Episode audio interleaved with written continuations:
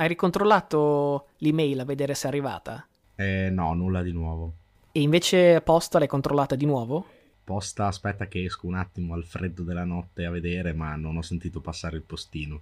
E niente, allora vuol dire che la lettera da SNAI ancora non è arrivata perché io leggo che il Pat McAfee Show, che ogni tanto cito perché è uno show simpatico, non dico sulla falsa riga del nostro perché insomma non, non, vogliamo esagerare, però insomma secondo me un modo diverso di parlare di football, appena firmato un nuovo contratto con FanDuel, quindi azienda che si occupa appunto di scommesse, un contratto di 4 anni a 120 milioni. Io sto solo aspettando che la SNAI ci offra altrettanto. No, al momento sono solo io che finanzio la SNAI causa sconfitte in overtime che mi fanno saltare tutto. Eh, appunto, ma è un rimborso più che un pagamento. mi, accontenter- mi, accontenterei del rimborso per il momento, ecco. Noi continuiamo a perorare la nostra causa, quindi se i dirigenti SNAI sono all'ascolto, magari 120 milioni, capisco, sono un po' troppi, però insomma, una decina di milioni mi sembra il minimo. Anche perché ok, Pat McAfee Show, simpatico, però vuoi mettere con noi due. Vabbè, se la metti così forse è già tanto che non dobbiamo pagare noi eh, la SNAI a nominarli in vano e a sbagliare pronostici. Ma meglio che cominciamo, va là.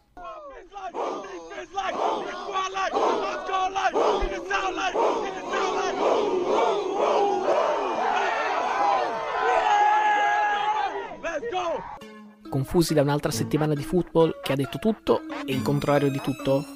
Nessun problema, c'è cover 2.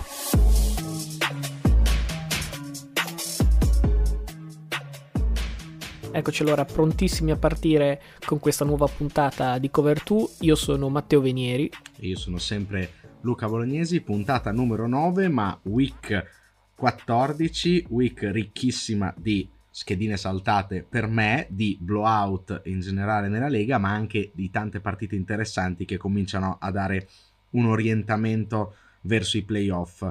Che match hai scelto di analizzare in prima battuta prima di passare alle perle? Ho scelto di iniziare ad analizzare le partite della settimana con la partita di Tampa Bay fra Bucks e Bills, vinta sì dai campioni in carica per 33 a 27, ma come poi vedremo è successo anche in molte altre partite del weekend. Si è trattato di una gara a due facce, più o meno tipo cattivo di Batman. Nel primo tempo gira tutto per il verso di Tompa. Lombard Lenny corre come una lepre, Mike Evans sembra che abbia le molle ai piedi, Gronk è già in forma Super Bowl, Brady addirittura si toglie lo sfizio di diventare una dual threat con un paio di corse che ricordano Prime Mike Vick. Si esagera ovviamente, però insomma, sembra proprio uno che se l'è fatta addosso quando corre, però oh, ha 44 anni, cioè, abbiate pietà. Sì, beh, va, però va anche al doppio di, di quarterback che hanno 5-6 anni meno di lui, anche 7-8, non va piano eh, per, essere, per la sua età. Obiettivamente il 24-3 dei primi due quarti sta quasi stretto ai Bucks, visto che quel piccione lanciato da Josh Allen e intercettato dal redivivo Richard Sherman non produce punti. La ripresa segue invece un copione opposto. Tampa Bay segna appena un field goal, mentre Allen che nel frattempo finisce pure azzoppato, guida la furiosa rimonta degli ospiti. All'ultimo minuto i Bills sono addirittura in posizione ideale per chiuderla nei regolamentari, salvo doversi accontentare del calcio del pari. L'overtime ribalta ancora una volta l'andamento. L'attacco di Buffalo, che aveva appena prodotto tre drive consecutivi a punti, fa three and out, ridà palla a Brady, insomma di solito si sa cosa succede a quel punto. Dopo una ripresa diciamo poco ispirata, il GOAT sente odore di sangue e trova Breshad Perryman con un touchdown da 58 yard, peraltro non un brutto momento per sganciare il settecentesimo touchdown della carriera. Prima di chiudere, una piccola transizione perché immagino sarà uno dei temi che vorrai trattare tu. Settimana scorsa abbiamo parlato della quantità sempre maggiore di flag lanciate, fra parentesi, per chi lo avesse perso, consiglio di andare a recuperare il segmento perché è una delle rare conversazioni intelligenti di questo podcast. Eh, ecco, la flag di Wallace per pass interference su Evans, proprio appena prima del touchdown decisivo di Perryman, è un altro esempio di flag che mi lasciava perplesso sette giorni fa e devo dirlo fa tuttora. L'idea di mandare il wide receiver sul profondo e lanciare una palla corta puntando tutto o quasi su quella flag è, una gabola, è uno stratagemma che fa leva su una regola che, parere mio, dovrebbe essere cambiata già dal prossimo anno. Anche perché, visto che ne abbiamo parlato settimana, settimana scorsa, il problema resta la difformità di giudizio, perché Buffalo recrimina su almeno tre pass interference o quantomeno holding abbastanza clamorosi non, non sanzionati perché quando si tende la maglia e c'è Diggs in campo aperto non è possibile che non venga sanzionato almeno un holding anche se il pallone lanciato da Allen era abbastanza lungo. Mm, settimana scorsa mi lamentavo di metri diversi in partite diverse. Ecco qui metro diverso dentro la stessa partita è ancora, ancora più grave quando si va a favorire una squadra rispetto all'altra. Detto che Tampa Bay nel complesso ha meritato la vittoria per quello che si è visto in campo perché la rimonta è stata un po' eh, estemporanea. Poi, tra l'altro, Buffalo ha dimostrato nel primo drive dell'overtime di essere un po' in- incompiuta. È una squadra che sotto un treno costretta a chiamate rischiose, a giocate, diciamo, spalle al muro, ha dato il meglio di sé. Poi, una volta rimesso in piedi la partita, ecco, tre chiamate conservative, three and out, palla Brady perso la partita. Insomma, diciamo, non la fotografia migliore di una squadra che eh, era partita inizio anno con, con, ambizioni di Super Bowl. Tornando al touchdown del record di Brady, che poi è quello in cui eh, quello che chiude la partita, da notare la safety, ma non giocatore di Buffalo, uno steward di, di Tampa Bay che placca praticamente Perryman prima che possa buttare via il pallone. Visto quello che è successo l'altra volta con Evans, si sono cautelati mettendo una, una safety in più rispetto a quella di Buffalo che fermasse l'esultanza del, del ricevitore di Tampa Bay prima che succedessero sventure. Sì, perché l'altra volta col, con l'altro touchdown dei record se l'erano cavata con un bitcoin, qualche maglia, casco firmato. Stavolta penso che il tifoso di turno si sarebbe fatto furbo, avrebbe chiesto veramente un bottino dei pirati in cambio. Eh, infatti, eh, gi- giustamente se lo, se lo, sono risparmiato. A proposito di pirati, torno un secondo sulla flag facendo la solita battuta da bar, perché ecco, se fossimo in un bar sport in Italia si direbbe ecco un metro diverso, flag che vola in alcuni casi, in alcuni no, casualmente la squadra di Brady sempre favorita, anche quella di Be- cioè Brady più Belicic o Brady da solo e Belicic da solo, casualmente sempre dal lato fortunato della chiamata. Sì, questa è, mi rendo conto sia uno dei, dei meme più gettonati degli ultimi vent'anni. Comunque, giusto per chiudere, un commento solo uh, ulteriore su Buffalo. Buffalo ha fatto sei quarti da mani nei capelli, contando anche il Monday Night di settimana scorsa. Il fatto che gli ultimi due, come dici te, spalle al muro o la va o la spacca siano andati bene, non cancellano i precedenti sei. Assolutamente no. E tra l'altro voglio apprezzare la tua tenacia nel non rispondermi sul commento da bar, quindi complimenti e passiamo oltre. Anche questa settimana non possiamo esimerci dall'inserire la partita del Monday Night in questo primo blocco, vista l'ottima partita fra Arizona e Los Angeles Rams, vinta dagli ospiti per 30 a 28. Gara dalle mille emozioni, super equilibrata per un tempo, che sembra poi decisa nel terzo quarto, salvo poi tornare apertissima praticamente fino all'ultimo secondo. I Rams si presentano a Glendale senza quattro titolari out per Covid, peraltro Rams e Higby risultano positivi a poche ore dal match. Murray e Stafford si sfidano eh, colpo su colpo fino al terzo quarto quando nello spazio di tre drive l'ex Lion sgancia due touchdown inframmezzati invece dal secondo intercetto della serata di Murray. La partita però torna viva nel quarto quarto quando Arizona accorcia sul meno 7 e riesce a ricoprire l'onside kick incredibile come sia il quarto onside kick riuscito nel weekend dopo che ne erano riusciti 4 totali nelle precedenti 13 settimane. Purtroppo per i Cardinals il drive non dà frutti e ora i giochi sia in NFC West che in tutta la conference si riaprono. Proprio per questo per i Rams si tratta di una vittoria gigantesca e forse lo è ancora di più per Stafford che raramente in carriera si è trovato a giocare partite importanti a dicembre Ultimo appunto sul duo OBJ e Cooper Cup, 200 yard tonde di ricezione fra i due.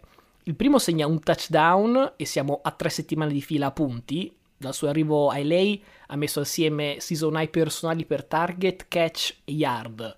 Poi, per carità, non sono cifre da all pro, però sufficienti per allontanare le voci che lo volevano bollito. Stupisce decisamente meno che Cap abbia fatto l'ennesima partitona a tutto campo. A inizio anno io l'avevo definito top 3 wide receiver ed ero stato lasciato su un'isola da solo con questa mia affermazione. Vorrei sapere se ora sei convinto perché almeno 90 yard in ogni singola partita, tranne proprio l'andata, leader NFL per ricezioni, yard e touchdown. Mi pare un curriculum più che decente. Eh, non mi ricordavo di averti detto che non ero convinto. Eh, più che altro sono convinto di una cosa, che Beckham ha tre touchdown nelle ultime partite e da quando se n'è andato lui da Cleveland, Baker Mayfield ha due touchdown lanciati a tutto il parco ricevitori. Ecco, se avevamo dei dubbi su chi è il bollito, adesso sicuramente ce li siamo tolti. Beckham non è più diciamo un fenomeno, non è più un VR1 uh, probabilmente, però ecco di fianco a Cap sicuramente può far del male e tra l'altro con Jefferson che è un, un ottimo VR3, ma eh, i Rams secondo me hanno ritrovato più che altro la loro identità che è quella di corriamo pur senza Anderson fuori per Covid, corriamo play action, big play che si era un po' persa, forse eh, McVeigh si era un po' fatto prendere la mano dal fatto di avere Stafford, finalmente c'ho un QB decente tra le mani e lo faccio lanciare 30 volte a partita, ecco, non, non, era, non è l'identità dei Rams. Inoltre la difesa dei Rams è tornata a creare turnover, più che altro anche con l'aiuto di Murray, quindi pur cedendo abbastanza yard eh, anche questa settimana, anche complice l'assenza di Jalen Ramsey, alla fine ha fatto, ha fatto un po' quello che, do- che, doveva fare al netto dell'onside kick, partita nettamente eh, meritata da LA, che direi, come era successo nella prima parte di stagione con la vittoria su Tampa Bay, con questa vittoria su Arizona, si reiscrive all'otto delle contenders. Il tema della settimana, come detto fin qui, è quello delle partite da due volti. Allora tenetevi forte perché qua si balla all'interno delle partite dell'una, Kansas City, Tennessee, Cleveland e Dallas all'intervallo godono di larghi vantaggi. Sommati fra tutte siamo a 93 punti contro i 9 totali delle avversarie. Ecco, se Chiefs e Titans andranno poi a completare i loro blowout, e ne parlerai poi tu, bisogna trattare i secondi tempi al cardiopalma di Browns e Cowboys. Le similarità sono davvero incredibili. Entrambi mettono KO i QB avversari, ovvero Lamar Jackson e Heineke, ed entrambi arrivano al quarto quarto con vantaggi principeschi e quasi identici. Sono rispettivamente 24 a 9 Cleveland e 27 a 8 Dallas. Si tratta però pur sempre di due squadre abbonate al gatto nero e quindi chiudere lo streaming prima del tempo è sempre sconsigliato. Nel quarto quarto Cleveland inanella una sequenza horror con field goal sbagliato, doink, doppio three out e onside kick che sbatte addosso a un ignaro special teamer e finisce ricoperto da Baltimore. I Ravens in questa sequenza arrivano al meno 2 con la palla in mano per la vittoria, ma è lì che la ribonta del buon Tyler Huntley si ferma per il 24 a 22 Cleveland. Dallas vive un quarto quarto altrettanto nel pallone totale, sono 3 three and out e 2 touchdown concessi a Washington in meno di 60 secondi. Anche qui gli avversari hanno la palla in mano per la potenziale vittoria, ma lo strip sack di Randy Gregory toglie a dir poco le castagne dal fuoco per la squadra, specialmente dal lato offensivo. Per la cronaca il QBR di Duck è 9.9 Ricordo che il massimo non è 10, ma 100, eh. Non benissimo, vince Dallas 27 a 20. Sì, Dallas sinceramente mi ha dato meno grattacapi rispetto a Cleveland, nel senso che è vero che a un certo punto si è visto che l'inerzia era tutta nelle mani di, del football team, anche a causa di un, un intercetto osceno di, di, di Duck. Però alla fine che la difesa di Dallas potesse chiuderla era abbastanza prevedibile. Dall'altra parte, forse perché Cleveland è una squadra più avvezza al suicidio, almeno nella singola partita rispetto a Dallas, ecco, ho creduto veramente possibile, al possibile ribaltone di Baltimore, anche perché quando succedono quelle cose tipo il, la palla che sbatte sull'onside kick, eh, di solito il karma ti sta dicendo qualcosa alla fine eh, diciamo che va dritta anche con un Baker Mayfield acciaccato, costretto a uscire per, per, qualche, per qualche azione, poi ritorna, ma insomma non riesce Cleveland a metterla in ghiaccio come fatto, come faceva soprattutto l'anno scorso col gioco di corse, diciamo che continua a dimostrare tutti i suoi problemi, nonostante vada a vincere una partita contro una squadra che sta forse peggio di lei, anche se qualche settimana fa stava meglio. Se la Mar non è a posto, con tutti gli altri infortuni che, che ha patito Baltimore, io temo che la stagione stia andando un po' per loro verso sud il tema continua perché forse già si sarebbe dovuto intuire l'andamento di questa week 14 dalla sua genesi, ovvero l'altrettanto folle Thursday night fra Minnesota e Pittsburgh, detto anche il derby delle uniche due squadre fresche dall'aver affrontato i Lions senza aver portato a casa una vittoria. Andava detto.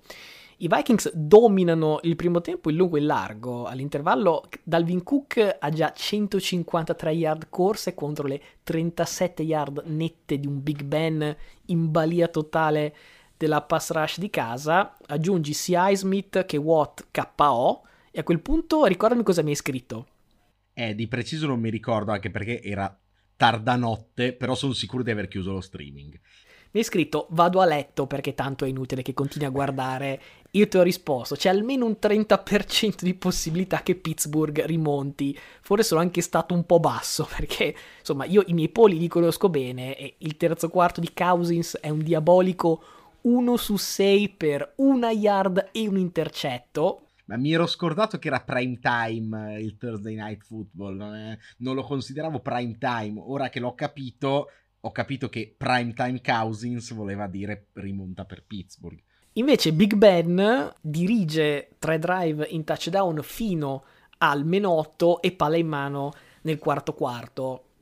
Ora tocca purtroppo per lui parlare di Chase Claypool che come dicevano i giornalisti di una volta, quelli bravi, è croce e delizia di questi Steelers. In partita è protagonista con diverse buone ricezioni, compresa una catch assolutamente irreale nel secondo tempo, però allo stesso tempo causa 15 yard di penalità ficcando un dito in faccia a Brilland, rischia di perdere un fumble salvato solo dal replay, ma soprattutto nel finale si dà a un'esultanza buona giusto per TikTok che per fare una battuta, TikTok sono anche le lancette dell'orologio perché ruba secondi preziosi all'attacco di Pittsburgh che infatti sul più bello rimane a corto di tempo, vince ma si fa per dire vince, diciamo, non perde Minnesota 36 a 28. Ma la cosa più grave è che Claypool poi è andato in conferenza stampa a dire che è colpa del lineman che gli ha fatto perdere il pallone dalle mani perché lui fa l'esultanza, poi si gira per, uh, per tornare verso la line of scrimmage, giustamente mentre lui perdeva dei secondi a caso per fare un'esultanza uh, veramente inutile, il suo lineman è andato incontro per prendergli la palla dalle mani in questo scambio di, di, vedute tra i due la palla schizza via e anche i secondi e anche la partita di Pittsburgh. Ma io mi chiedo quando li draftano Pittsburgh li sceglie non per il talento ma per l'intervista che fanno cioè capisce che sono dei cerebrolesi e li prende perché Antonio Brown Juju Smith Schuster che eh, ricordiamo soprattutto per i balletti sul logo degli altri Claypool tre indizi, fanno una prova e poi probabilmente me ne sono perso qualcuno. Te ne dico uno, te ne dico uno altrettanto dal dubbio passato, Martavis Bryant, che era sospeso un ecco. giorno sì e l'altro pure. Ecco, per esempio, questo, questo, me l'ero perso perché si è fatto sospendere prima di diventare, diciamo, superstar. Ready?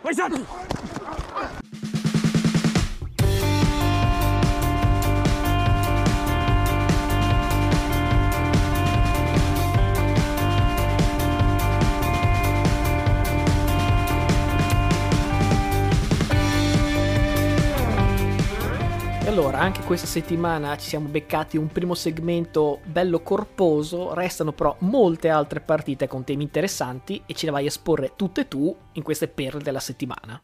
Partiamo da un altro blowout mancato, eh, più o meno sulla falsa riga delle partite che abbiamo trattato finora, blowout mancato che è decisamente doloroso soprattutto per le mie tasche, perché Cincinnati nella partita con San Francisco parte malissimo, anche se Hendrickson piazza il sec che allunga a 9 la sua striscia di partite consecutive con un sec, striscia che penso si bloccherà perché poi si fa male alla schiena ed esce dalla partita. A quel punto San Francisco dilaga e vola fino al 20 a 6, anche grazie a due muff punt, due muff punt di Cincinnati furiosa rimonta di Joe Barrow e Soci nel finale che forzano l'overtime e siamo più o meno sulla stessa lunghezza d'onda della partita tra Tampa Bay e Buffalo. Cincinnati vince il lancio della moneta e segna il calcio del 23 a 20. Ecco, poi su un terzo down ci mette le mani Kittle con una ricezione incredibile tipo a 8 metri d'altezza e apparecchia la tavola per il walk-off touchdown di Brandon Ayuk, San Francisco vince 26 a 23 e io perdo la schedina pur avendo indovinato 13 partite su 14 questa settimana. E così la schedina perfetta resta una chimera, penso che più vicini di così non ci andremo più. Terminato con le partite che potevano essere blowout, anzi no, Togliamo anche la vittoria di Atlanta a Carolina per 29 a 21, partita assolutamente inutile che merita di essere citata solo perché devo flexare che ho indovinato il pronostico pazzo di settimana scorsa. Ecco. Tolta questa, le altre partite sono effettivamente tutti blowout che non, non subiscono rimonte. Tra, tra queste partite c'è la vittoria di New Orleans a New York contro i Jets 39, la vittoria di Seattle a Houston 33 a 13, due partite inutili tanto quanto Atlanta-Carolina. Interessante la vittoria di Tennessee contro Jacksonville 20 a 0, interessante non solo perché è il ritorno alla vittoria di Tennessee e perché Jacksonville viene eh, bloccata senza segnare punti, ma perché Trevor Lawrence, che nell'ultimo periodo aveva un po' smesso di lanciare dei piccioni, lancia invece 4 intercetti. Ok, tutti i problemi di Jacksonville, però io sento in lontananza proprio quell'aroma di Bust che comincia a, a impregnare la stanza. Secondo me la puzza di carogna c'è in tutto l'ambiente Jacksonville però prima di parlare del quarterback, fammi spendere due parole su Urban Meyer, che a fine partita è stato inquadrato dare la classica triglia al posto di una virile stretta di mano a Mike Vrabel, che peraltro era suo assistente a Ohio State. Per quanto chiaramente in sé sia un episodio di poco conto, si somma alla lista di disastri stagionali dell'ex Buckeye. Ricordiamo i dubbi nel tentare di riesumare la carriera di Tibo, peraltro reinventandolo tight end, l'episodio del bar dove palpeggia una bionda dove non batte il sole.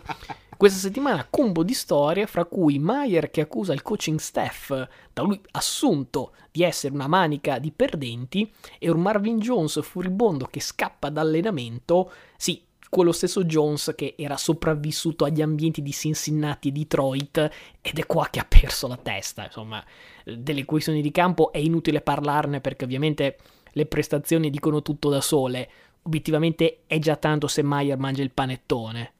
Settimana prossima giocano con Houston e direi che questo è un bel banco di prova per la sedia che oltre ad essere calda si sta anche lentamente sfilando da sotto al sedere di, di Meyer, ricordiamo che Week 1 ha vinto Houston. Ecco, però, siccome l'altro tema era appunto Trevor Lawrence, io ti propongo, come settimana scorsa ne avevo fatto uno col buon Baker Mayfield, di nuovo un paragone fra due quarterback, il primo dichiarato, appunto Lawrence, il secondo un QB misterioso. Ti leggo le statistiche e tu me ne scegli uno. Il primo, Lawrence, prime 13 partite giocate in carriera, questo vale per entrambi, 210 yard lanciati di media partita col 58% di completi, 9 touchdown, 14 intercetti, passer rating 68,9.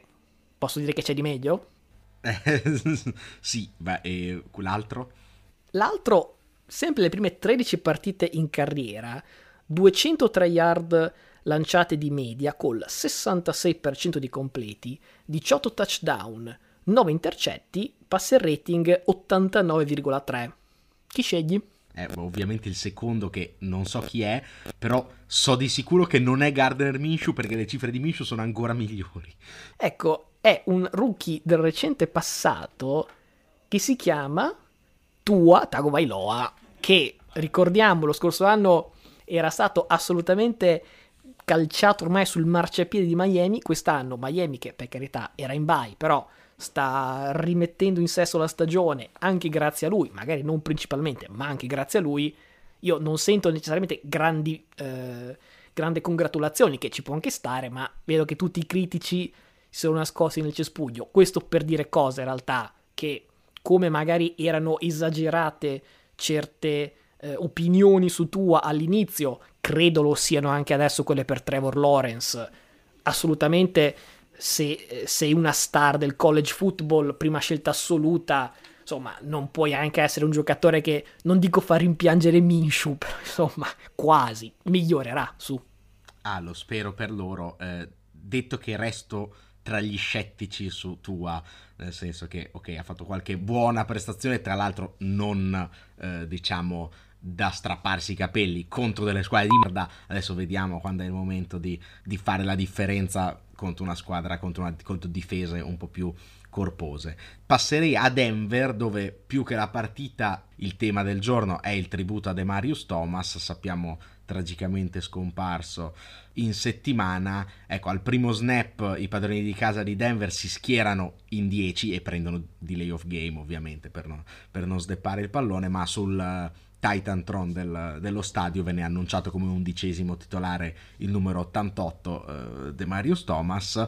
Alla fin de, a fin dei conti Denver che eh, in partite del genere si sa, si sa, sempre che la squadra di casa non può perdere, ecco, contro Detroit naturalmente non poteva perdere non trattandosi né di Pittsburgh né, né di Minnesota, vittoria 38 a 10. Su De Marius Thomas onestamente si potrebbe parlare tanto, uno sicuramente dei giocatori più, più sottovalutati degli anni 10. Ovviamente giocare con Peyton Manning lo ha fatto diventare insomma uno veramente dei, dei, più forti di quella decade, però la giocata per cui è più noto, il famoso touchdown in overtime dove a lanciare il pallone fu il buon Tim Tibo, siamo già alla seconda menzione, eh? ci tengo. Ecco.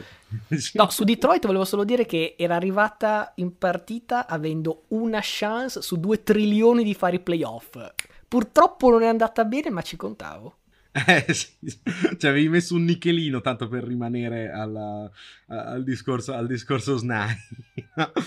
no, eh, comunque il fatto di aver fatto sembrare un quarterback Team Tibo direi che eh, all'interno, all'interno del campo, poi non voglio entrare nei discorsi extra campo dove tutti l'hanno descritto come una gran persona, De Marius Thomas, ma all'interno del campo sicuramente dovresti essere Hall of Famer per aver fatto sembrare uno che non era un QB, un QB.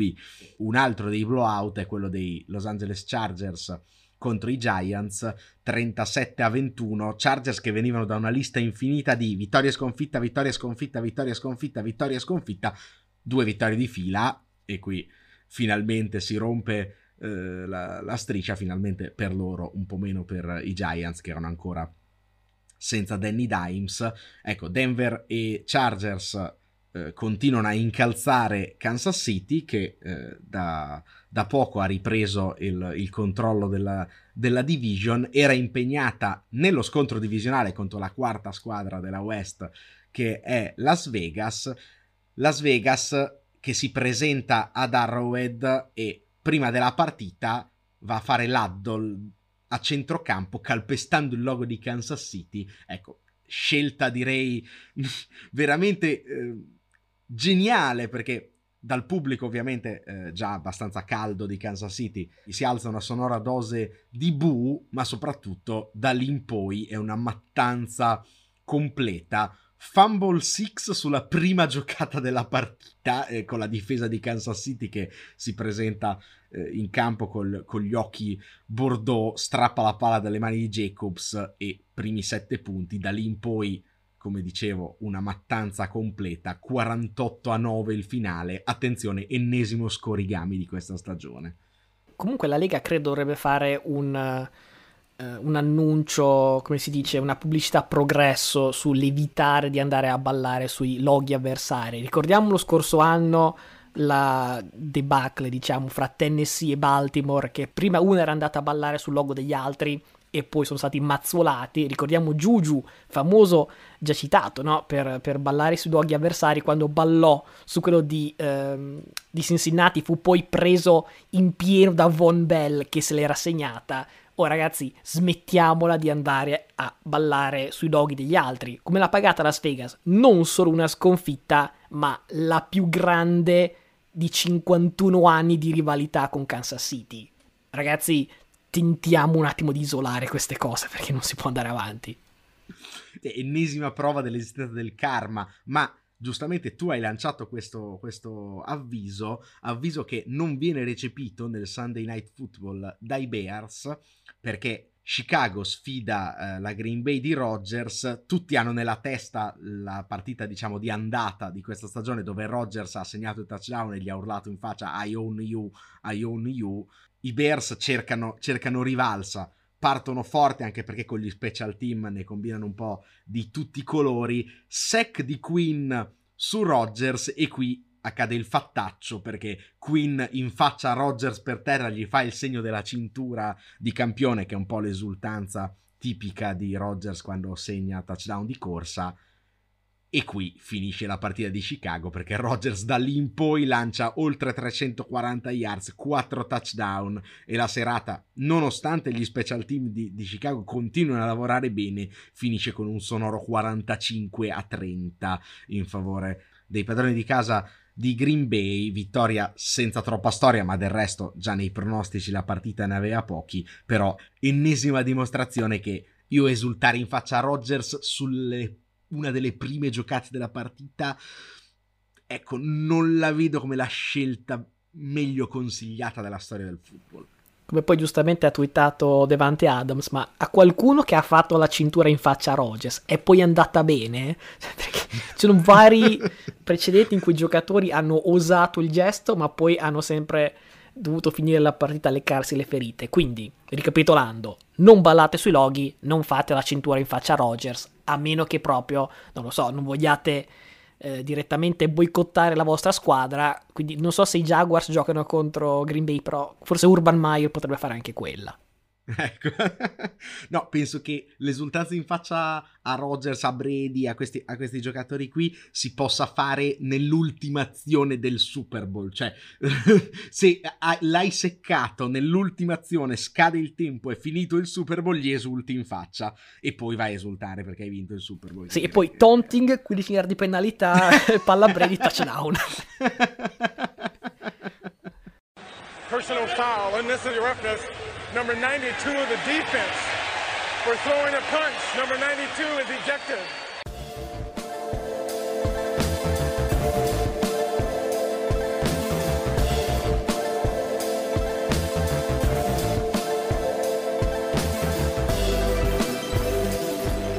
E allora, nuova puntata del nostro podcast e nuovo segmento. Prima o poi qualcuno tornerà anche, ma fin qui siamo sempre a segmenti una tantum. E sei un bel creativo, eh. Eh, lo so, ma infatti eh, ci tengo. Eh, questo soprattutto sarà una tantum perché non è replicabile. Il, lo spirito qual è? Manca un mese esatto a fine stagione, ricordiamo 18 settimane da quest'anno. Quindi sarebbe interessante andare indietro con le lancette del tempo per vedere quelli che erano i nostri pronostici generali no? sull'andamento di, delle stagioni di certi giocatori eh, appunto a inizio anno e cerchiamo un attimo di capire dove ci avevamo visto giusto e dove proprio c'è solo da fare mia colpa. Ne vorrei citare uno comune, perché so che a Cincinnati io avevo ipotizzato 5 vittorie, tu? 4 e penso che forse sommandole riusciremo a, ad avvicinarci al risultato finale. Esatto, perché erano già 7, quindi potrebbero anche vincere la division. Questo, insomma, bonus, possiamo dire bonus? Assolutamente. Comunque, eh, il nome del segmento è Nessun profeta in Patriots. Fa più ridere scritto che detto, però insomma... Eh. E vabbè, io, io, ragazzi saluto qui la compagnia, così non devo neanche svelare i miei pronostici sbagliati. Eh, ci vediamo settimana prossima. Ah, che tragedia! E qui la SNAI ci manda veramente il conto a casa. Eh, allora, io vorrei cominciare in realtà con due, eh, diciamo, visioni dall'alto, perché per l'AFC a fine anno avevo ipotizzato una serie di squadre che sono identiche, ovviamente l'unica eccezione è lo swap fra i Browns che insomma al momento sono tecnicamente fuori, ma solo per questioni di tiebreaker, e i Patriots che avevo con record vincente e in netta ripresa rispetto un po' alla miseria dello scorso anno, ma obiettivamente non immaginavo già pronti per le zone alte della conference. Quindi al netto delle mille cose che potrebbero ancora succedere, la foto dei rapporti di forza negli FC di oggi assomiglia molto a quella prevista a fine anno, quindi ci tengo a prendere l'istantanea di oggi. Questione che in realtà appunto eh, parallela anche per l'NFC perché sei delle sette squadre al momento dei playoff figuravano anche del mio dossier di inizio anno, salvo per una Seattle, diciamo, desaparecida che eh, si trova solo nei bassi fondi, sostituita da un Arizona di cui parlerò in realtà eh, in seguito, che sicuramente sta facendo molto molto bene. Invece fammi fare un, uh, un ragionamento più specifico su Herbert e i Chargers, perché eh, questa, questa previsione, devo dire, è stata abbastanza azzeccata, perché se ricordo bene, peraltro condivisa anche da te, nonostante il 7-9 dello scorso anno si capiva che c'era tanto capitale umano di valore fra le sette, secondo me serviva soprattutto una guida giusta e un deciso upgrade in online. Mi erano piaciuti in off-season sia la firma di Brandon Staley che gli innesti in linea, tanto che li avevo dati con 10-7 a fine anno e un posto in wild card, entrambe le cose sono ancora in gioco, anzi state con noi fino ai pronostici perché poi dei Chargers parleremo anche lì. Poi per quanto riguarda Herbert, ancora più nello specifico, oi, c'è poco da dire, magari ecco, mi ero lasciato un po' prendere la mano e ipotizzarlo come MVP della Lega già da quest'anno, ma il potenziale mi sembra quello. A parte Mahomes, io in AFC non sono così sicuro ci siano QB indiscutibilmente migliori di lui, con buona pace di Josh Allen e Lamar Jackson. E anzi, dopo il lancio che ha fatto domenica, mi viene da dire che Herbert nei prossimi anni potrebbe già tentare di dare la caccia alla corona di Mahomes. Eh, forse per tornare al nostro mea culpa, l'altro è Joe Barro che è esploso quest'anno, magari un po' più inatteso, soprattutto causa supporting cast che sulla carta sembrava un po', un po peggiore. Eh, sui Chargers ovviamente ero pienamente d'accordo con te inizio anno e quindi eh, non sto ad aggiungere altro. In AFC, tralasciando la North che con l'errore dei Bengals è tutta un po' sfasata. Io credo ancora, resto fedele ai miei Steelers che in qualche modo potrebbero entrare ai playoff, anche se la vedo veramente grigia. In NFC, Packers vincenti nella North, Cowboys eh, vincenti nella, mm, nella East e eh, Buccaneers vincenti nella South, tutti e tre eh, indovinati. La Royal Rumble della mm, della West l'avevo prevista perché la mia, diciamo, bold prediction era quattro squadre della stessa division tutte ai playoff. Pensavo che quella con un po' più di fatica sarebbero stati i Cardinals, che comunque appunto pensavo potessero entrare ai playoff. Sono ovviamente i Cardinals la sorpresa un po' di questo, di questo campionato NFL. Ecco, siccome hai appena citato Arizona, questo ci porta invece alle previsioni meno azzeccate perché assolutamente siamo un podcast basato sull'integrità morale e quindi non ci nascondiamo dietro alle nostre ciance del passato piuttosto recente. Arizona è il primo mea culpa eh, assolutamente da fare per il sottoscritto, sicuramente il gap più marcato fra pronostico iniziale e realtà fattuale riguarda proprio questa squadra. Stanno vivendo una stagione incredibile. Io eh, avevo l'unica cosa forse giusta che avevo detto era che JJ Watt non avrebbe fatto la differenza, però non avevo visto un Kyler Murray miglior QB della division e candidato MVP, non avevo visto quella che non è solo una rinascita di Conder, ma eh, allo stato dei fatti è la miglior stagione della carriera, nemmeno una difesa che insomma aveva qualche buon pezzo, ma in questo momento Pro Football Focus l'ha al secondo posto in tutta la lega. Sicuramente questo non l'avevo visto. Poi per carità non li avevo certo alla pari di, di Lions o Jaguars, avevo 8-9 appena fuori dal treno playoff, però insomma ancora di più all'interno di questa division di ferro che chiaramente insomma era facile da vedere, però non pensavo che loro fossero i principali candidati ad uscirne.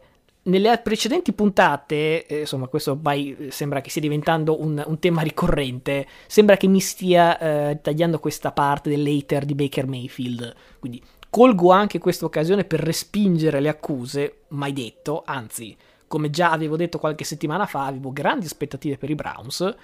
Una squadra per cui al contrario avevo previsto grandi cose e stanno deludendo. Le avevo pensati addirittura 13-4, primi in division paradossalmente non è neanche impossibile che la possano vincere questa division, specie se l'infortunio di Lamar fosse più, più serio di quanto magari in queste ore non sembra.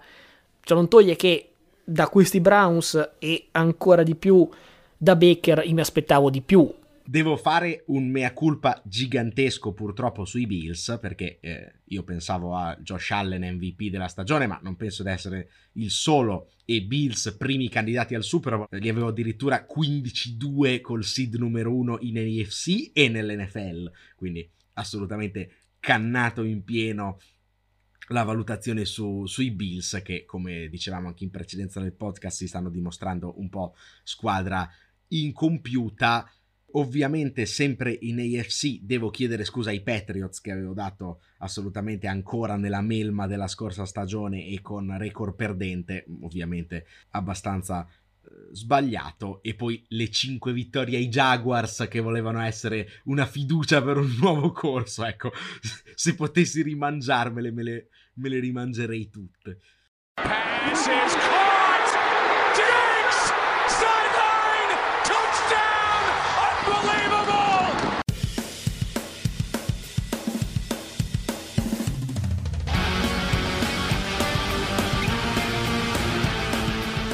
siamo arrivati al momento del sondaggio. Visto che appunto abbiamo appena fatto questa nostra disamina di squadre più o meno sorprendenti, più o meno in linea con le aspettative, la domanda della settimana è appunto su questa stessa falsa linea, ovvero quale squadra vi ha sorpreso di più in questa stagione, nel bene o nel male? Fatecelo sapere e poi settimana prossima risponderemo. Ora però al momento penso più divertente della puntata, ovvero devo andare a leggere i risultati del sondaggio di settimana scorsa. Ci avete risposto in più di 150, quindi ci ho messo un po' di tempo a filtrare il tutto. E ovviamente vi ringraziamo per averci risposto in così tanti. Sappiamo che tutti ci ascolterete con attenzione, non vedete l'ora di sapere qual è la squadra tifate da Luke Bubble. Ecco, eh, posso dire che ne ha presi di voti la squadra di Luke Bubbles forse più di quanti pensassi, però devo dire che prima di rivelare la, la graduatoria, chiaramente non era parte della domanda il quando o magari il perché siete diventati fan di una squadra, ma devo dire che dai risultati penso si intuisca. Incredibile ma vero, il primo posto è una parità.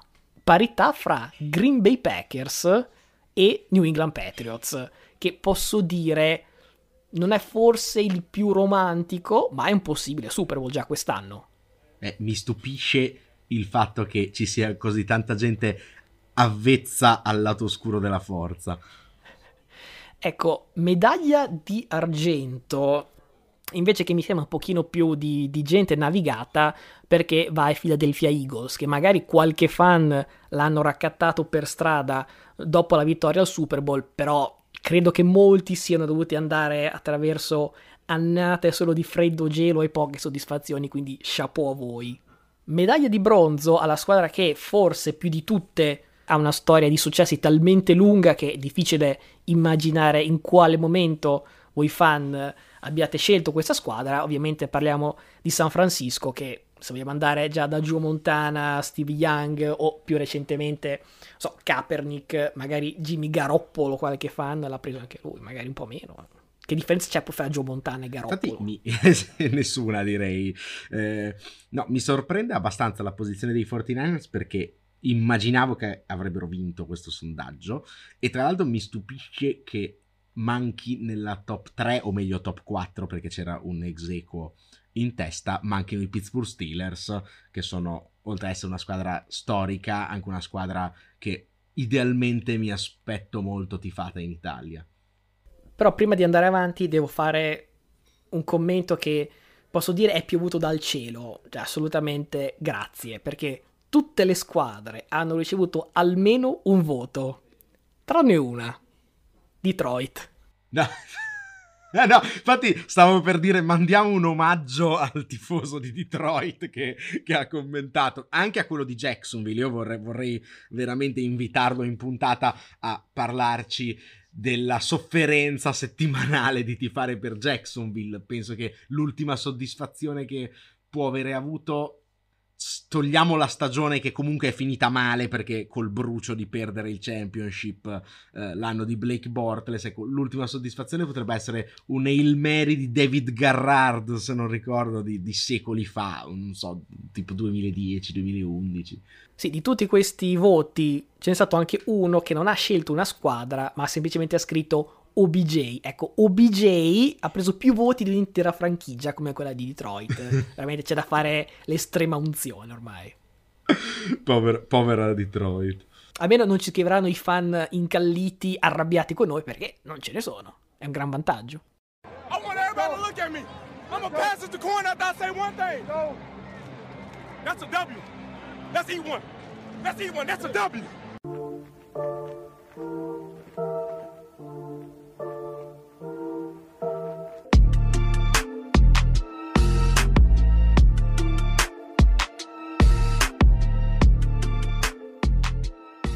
E anche questa settimana, fra mille risate e mille lacrime amare, siamo arrivati al momento dei pronostici che, devo dire, ultimamente stanno fornendo più momenti di gioia che di dolore, stranamente, e proviamo a mantenere... Dopo aver perso svariati dita delle mani per pronostici safe sbagliati, mi sono un attimo rimesso in carreggiata. Ti rimane giusto il pollice per fare hey tipo Fonzi.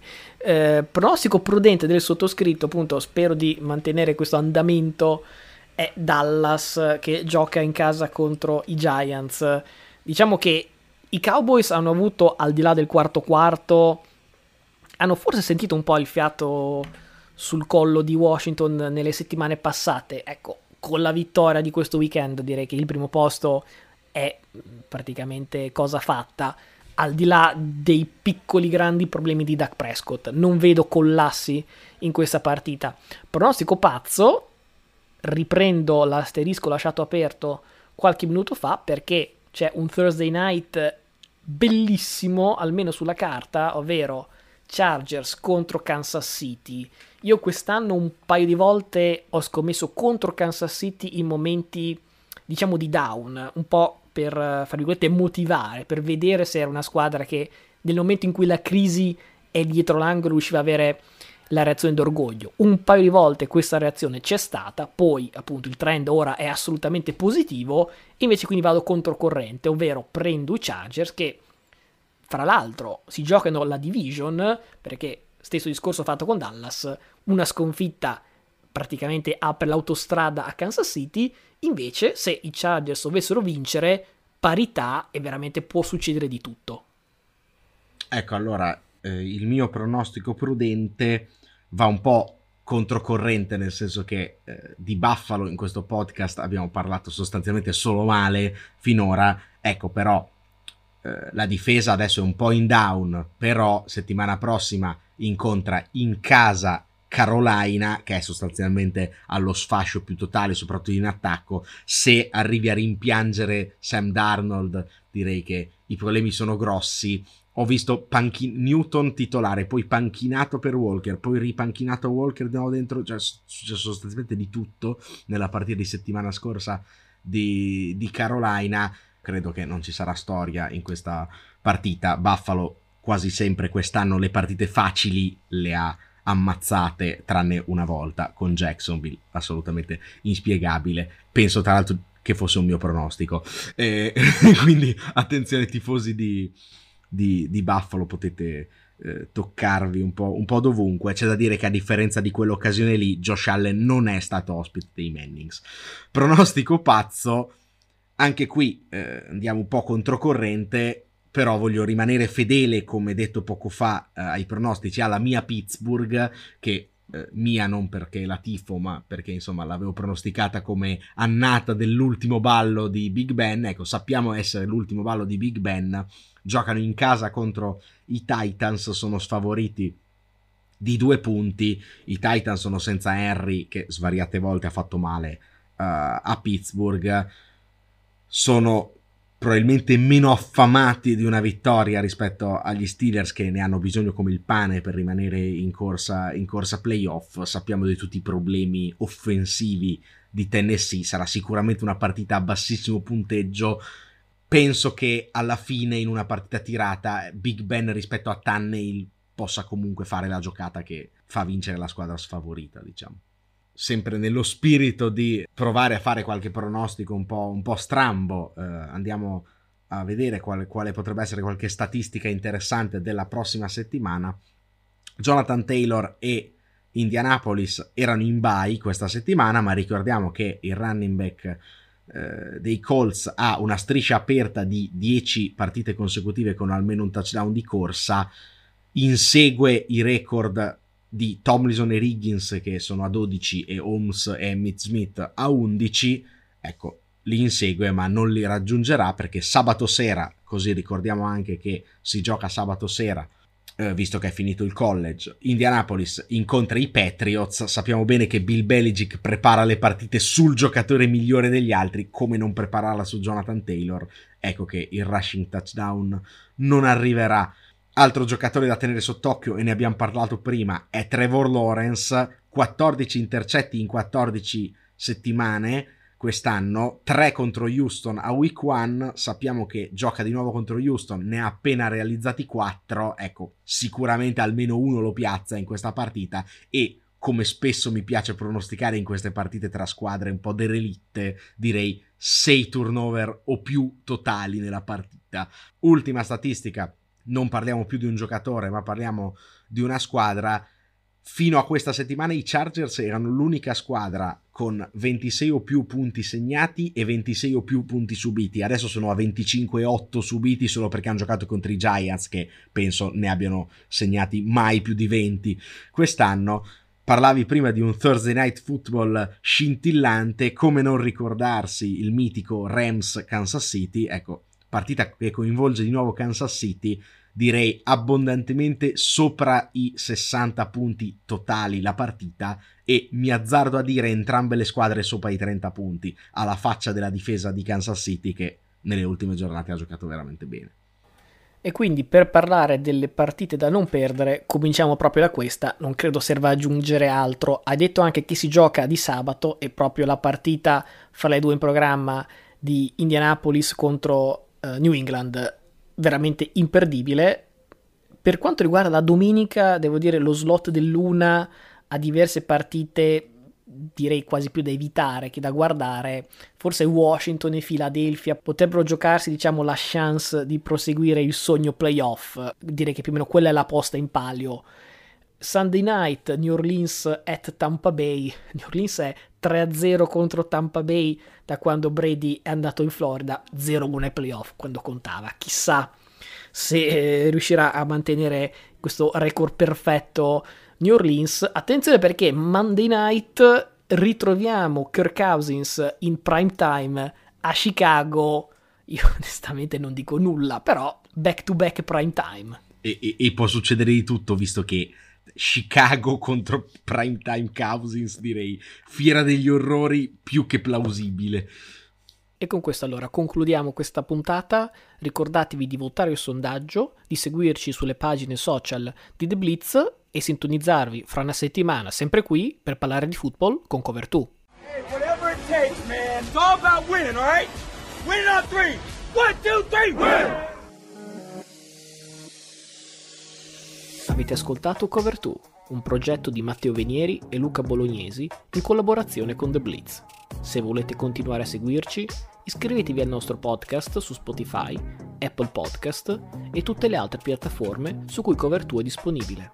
Se siete appassionati di NBA vi invitiamo a seguire anche il nostro altro podcast, Palla 2, presente su tutte le piattaforme podcast e sui principali social, dove oltre alla parte NFL trovate appunto anche l'analisi sull'NBA.